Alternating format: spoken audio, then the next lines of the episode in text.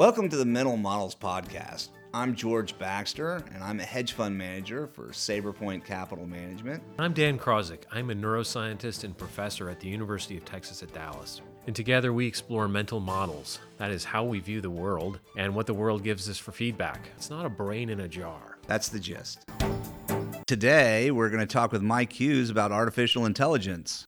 Mike's got a lot of expertise in how we do things like machine learning and what it means for business. So we'll look forward to this conversation. Mike is the senior director of product marketing at a company called OutSystems out of Portugal. And uh, he is a self described renaissance man of IT.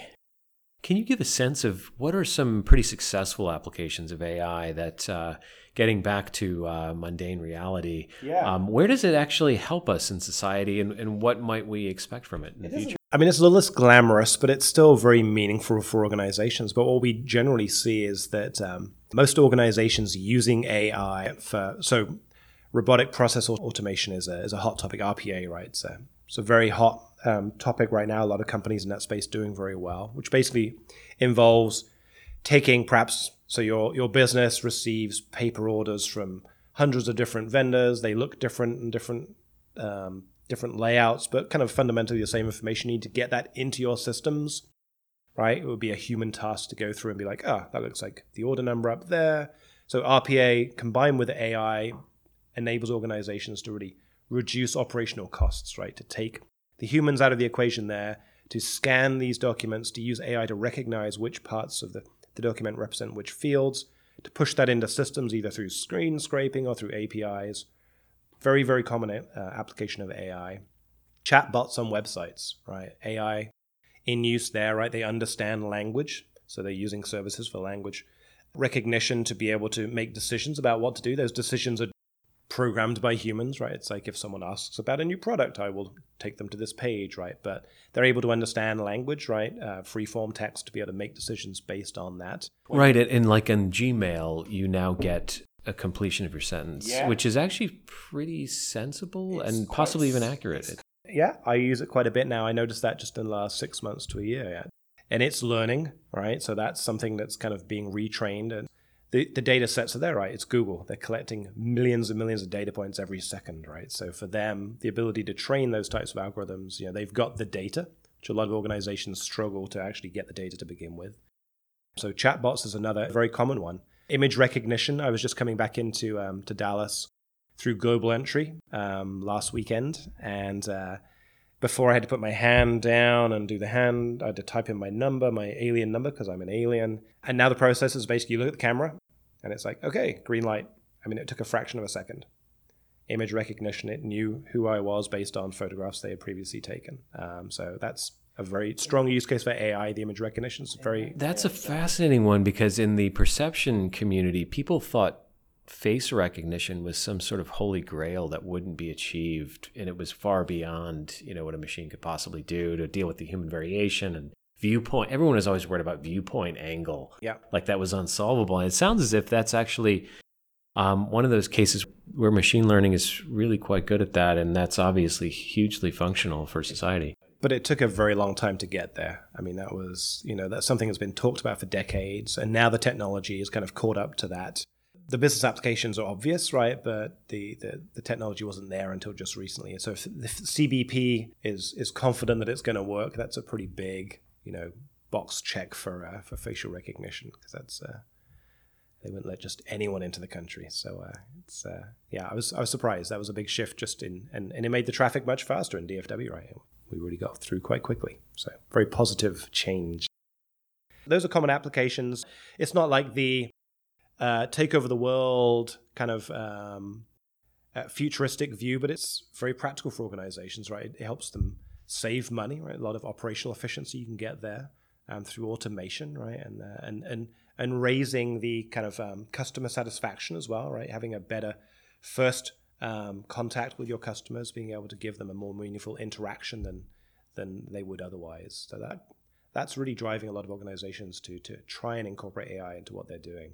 This is starting to sound like the future that people anticipated uh, with robots kind of taking over a lot of the mundane tasks, right? And this actually could be extremely helpful. Things like automating very boring work and making it much more accurate. It's not glitzy. We're not going to be enormously impressed with that, but it, it would save a lot of time. And, Yeah. and that maybe is part of where we should be automating. However, people always want to automate the very big decisions. We talk a lot in this podcast about human biases and the the sort of um, ways that we're fraught with irrationality. Um, for example, something like judging a court case. And uh, is there any application like that that you're thinking about that, that someone's using?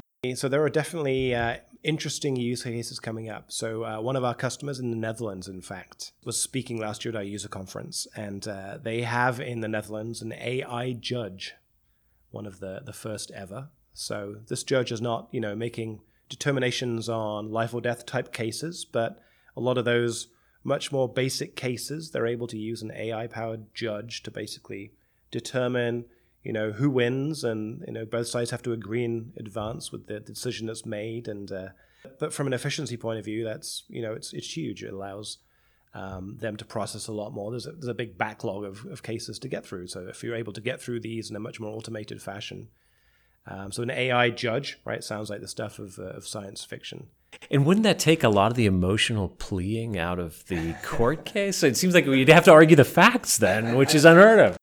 I'd have to assume that that's more of a it's a code based system. It's not stare decisis and you know where you're you're building a case based off of precedent. Uh, you're looking at a lot of different similar cases like in the U.S. or in, in Great Britain. yeah Because in it more it is a lot more on, on the basic side of things of just the rules, the code-based system that they have in continental Europe versus the uh, precedent-based system where we look at court cases and then you try to amalgamate some sort of an argument based off of precedent. It's just the beginning. I mean, again, who knows where this will lead? But for now, yeah, these are simple decisions. They don't have major life consequences for people, and they they're agreeing in advance to it, right? Based on presumably, you know, whatever the encoding is for the types of cases that they're presenting. But interesting stuff. I like the story. I, I think it shows kind of the potential hysteria around AI. But a couple of years ago, remember Facebook? Uh, robots that developed their own language and they had to shut down the project. Did you remember that story that came up in the media? So these robots were trained to uh, to trade. So the idea was to basically create trading um, AI for trading. So these two AI fueled robots were were trading with each other, and then they started using and they were, they were using English as the language for trading, and then they started to use these. They, they kind of invented a language of sorts to, to start, to, and, and people got very freaked out about it. the way it was reported was like you know robots develop own language, project shut down. But then you go read, right? It's on Snopes. You go read. They're like, yeah, well, and this is another case of like that that fitness function, right? They were never told, don't don't stop using English as the language for trading, right? There was no reward for staying in the English language or any any kind of any sort of um, uh, detrimental score for, for for not using English, right? So they were following their algorithms and finding the most efficient way to trade with each other, and it, it led to almost like this, um, you know, uh, this shorthand language. It's probably the best way to think of it. It wasn't a a unique language they developed, but it was kind of like sh- they just became more efficient. It was shorthand. Uh, but the way it was reported in the media was like this was robots develop new language, project shut down, like you know, we're fearful, but it really wasn't really wasn't the case. And I don't think the the, the movies with the that, that depict kind of the, the downfall of humans because of the machines, right, help with that image for AI. Um, but it's I think we're very we're a very long way from that. You get a sense of the real differences when human experts have faced off against algorithms and things like the game of Go recently, or Yeah. chess, if you go back to Gary Kasparov uh, against IBM's Deep Blue. And one of my favorite examples from the Kasparov uh, match of the 90s was um, basically. Uh, it was a, a real stalemate, and Deep Blue didn't have a good move, so it made a pretty unlikely move.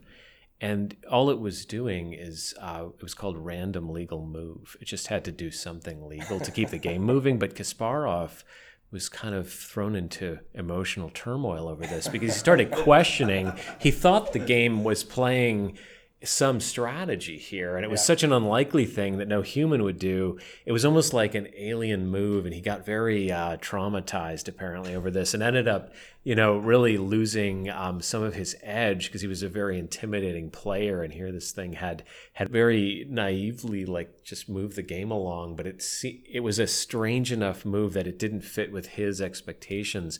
And something similar happened when Lee Sedol had faced. Um, AlphaGo in this Go challenge about four years ago, and it got into his head where he got kind of emotional over what the machine seemed to be doing. And so those are those are interesting examples because they sort of indicate how um, you can start to have these uh, moments where the machine is thinking differently, and the human. I guess it goes back to the the crux of it is how does the human interpret what the machine has done? It, it sometimes can be threatening. Um, I guess it's sometimes helpful too, though, to augment human judgment. Is, are there any examples that come to mind there? First, I would um, point out there was a Cheers episode that, that was kind of funny where, where Sam was playing chess against, uh, I forget who the character was, but the character was, you know, the chess expert and was countering Sam. Sam was cheating. He had like a headset in and was uh, he was uh, he was cheating, right? And the, the, guy was counter countering countering perfectly. He was like, "Yes, I was countering every move," and then then his ear set failed, and he just did a random move and won, and was paraded won a dollar. Right? He was parading around with the dollar. Yeah, wasn't that the Robin character uh, was, who was yeah. who was all irate over? He knew exactly what he was doing. And then one random act. So Sam was basically the AI in that case. It was just blindly following what he was being told until he had no no input, and then just randomly moved. It just reminded me that, which was kind of funny. I guess it points to that uh, disconnect. It's almost like two forms of intelligence attempting to um, ridge over, and, and where humans. Um, I guess I was thinking in the useful case, are there some cases you can think of where the machine produces some output that's extremely useful and very unanticipated, but the person really appreciates it? I guess we're at a point in the development maybe where it, it baffles people with answers more than provides an obvious link where we were missing it. If you're not expecting the answer you get, then I guess the application is to me the problem, right? Why why are you using AI in that situation? And generally the AI is producing output that is being used to drive other types of decisions. So, have you seen applications in finance where AI has been put to work, you know, successfully and or, or not? I mean, beyond so beyond the kind of the more simple examples, there are absolutely more advanced use cases. So one of our one of our customers, Deloitte, I'm sure everybody knows the name, um, they developed basically a, a tool that's called the Behavior and Emotion Analytics Tool, BEAT. Um, but basically, it uses a lot of the services we've talked about. Right, it's able to run through thousands and thousands of calls, right? So it's analyzing the calls um, for for financial companies um, where they're they're they're obligated to basically um, analyze the conduct of their employees, right? So as employees are selling financial products to people over the phone, there are certain things you can and cannot say. Um, so this is a compliance initiative which basically goes through and understands well where are where are the employees perhaps saying things that could be a conduct issue, right? Where they're perhaps making promises about financial products that that are, you know, not promises that can be fulfilled. So different types of things, but from a compliance perspective, this engine is able to go through and, and do what it would take, you know, a thousand human beings to do. You know, the alternative is just kind of do random spot check type stuff. So there are there are very real applications that, that reduce risk for organizations in a substantial way. We have very simplified methodologies to look at conference calls for companies. And we know that there are certain things that executives will say that will be the kiss of death. like uh, if it's a transitional year, anytime a, a CEO or CFO says the word the words transitional year, we short the stock, right? I mean, we'll do some other research and look at some other factors, but almost inevitably it means hey, it's going to be really bad all year this year, and uh, don't expect any good financial performance from us. Uh, and we know this because we've owned stocks before where uh, the companies have come out and actually mentioned the words transitional year. You know, like this is this is going to be a, a year where we have to turn things around. So we actually started going through and searching. We, we have a, a, a data set where we can look at all transcripts Yeah. And just searched for that phrase. And there's others as well. You know, pig through a python is another one. You know, when they're discussing some sort of a a problem that's going to take a while to feed through the company. So I could see where you could have AI that's much more sophisticated looking for patterns associated with poor stock performance over the next 12 months in the language used by executives describing their businesses on quarterly conference calls.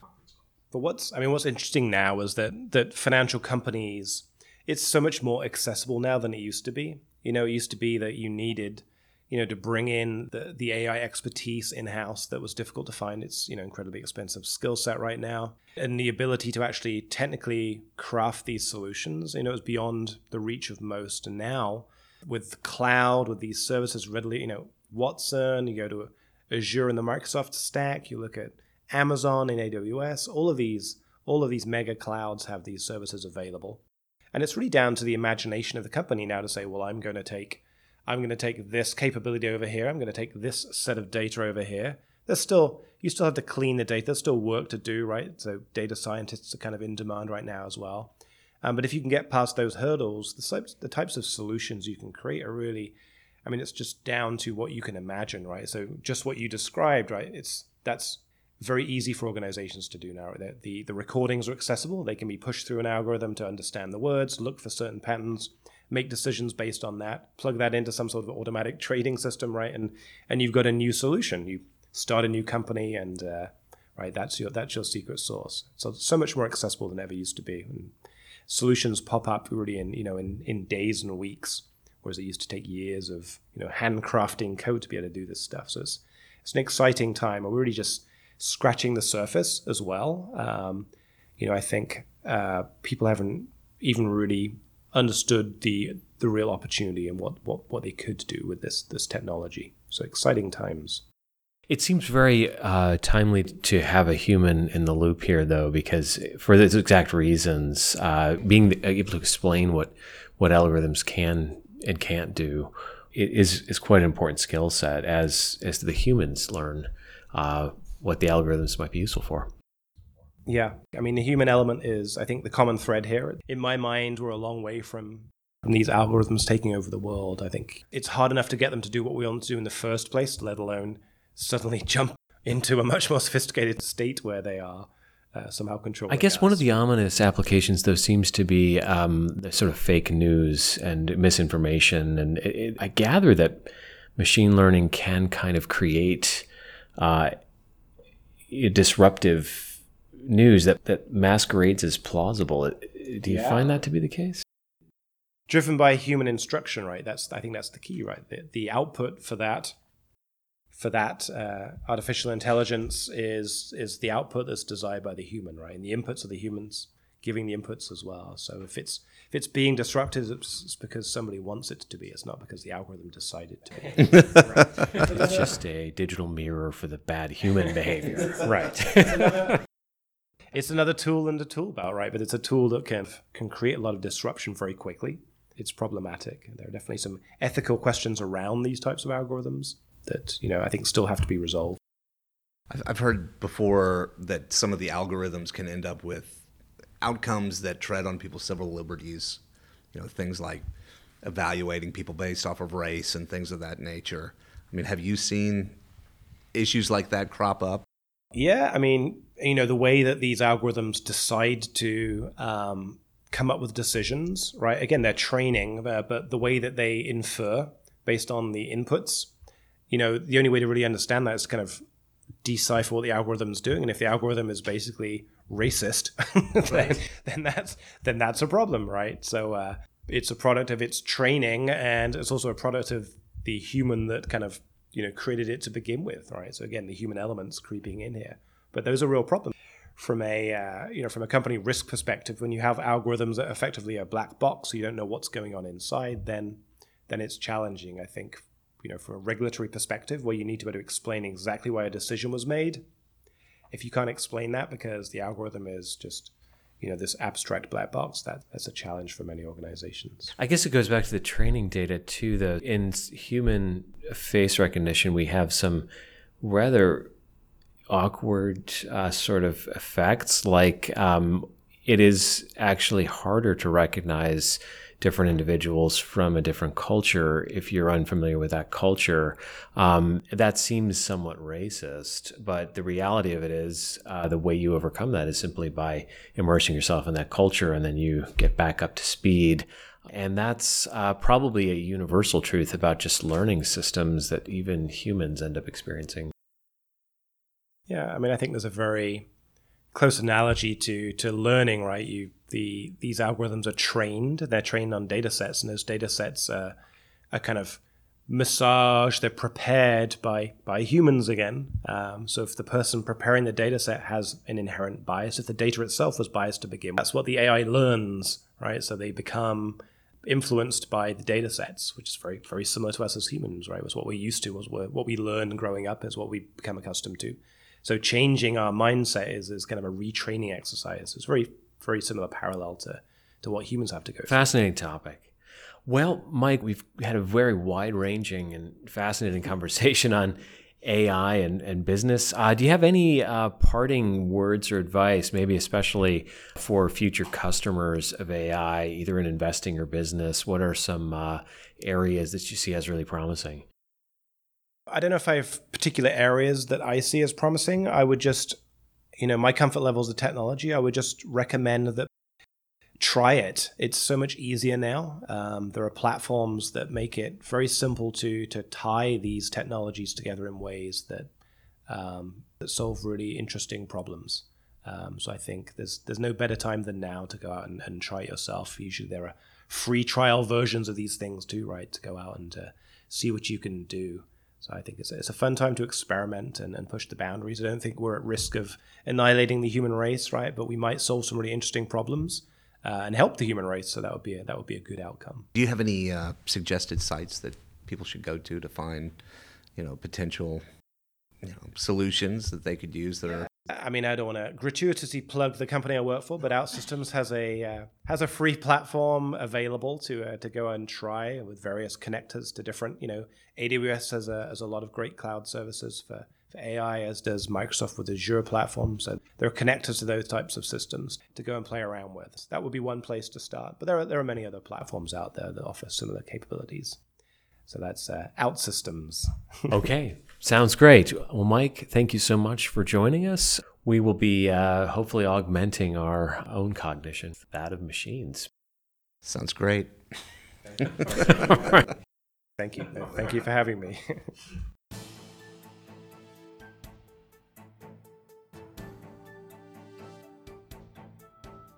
Thank you for spending your time listening to the Mental Models Podcast. Content matters because your brain does not exist in a jar. Please subscribe. Visit mentalmodelspodcast.com for updates on Dan and George's upcoming book release titled Understanding Behavioral Bias A Guide to Improving Financial Decision Making. Also available on mentalmodelspodcast.com are show notes, book reviews, and upcoming behavioral finance seminars with Dan and George. The Mental Models podcast can be found on SoundCloud, iTunes, iHeartRadio, and Twitter. Please subscribe and thank you for listening.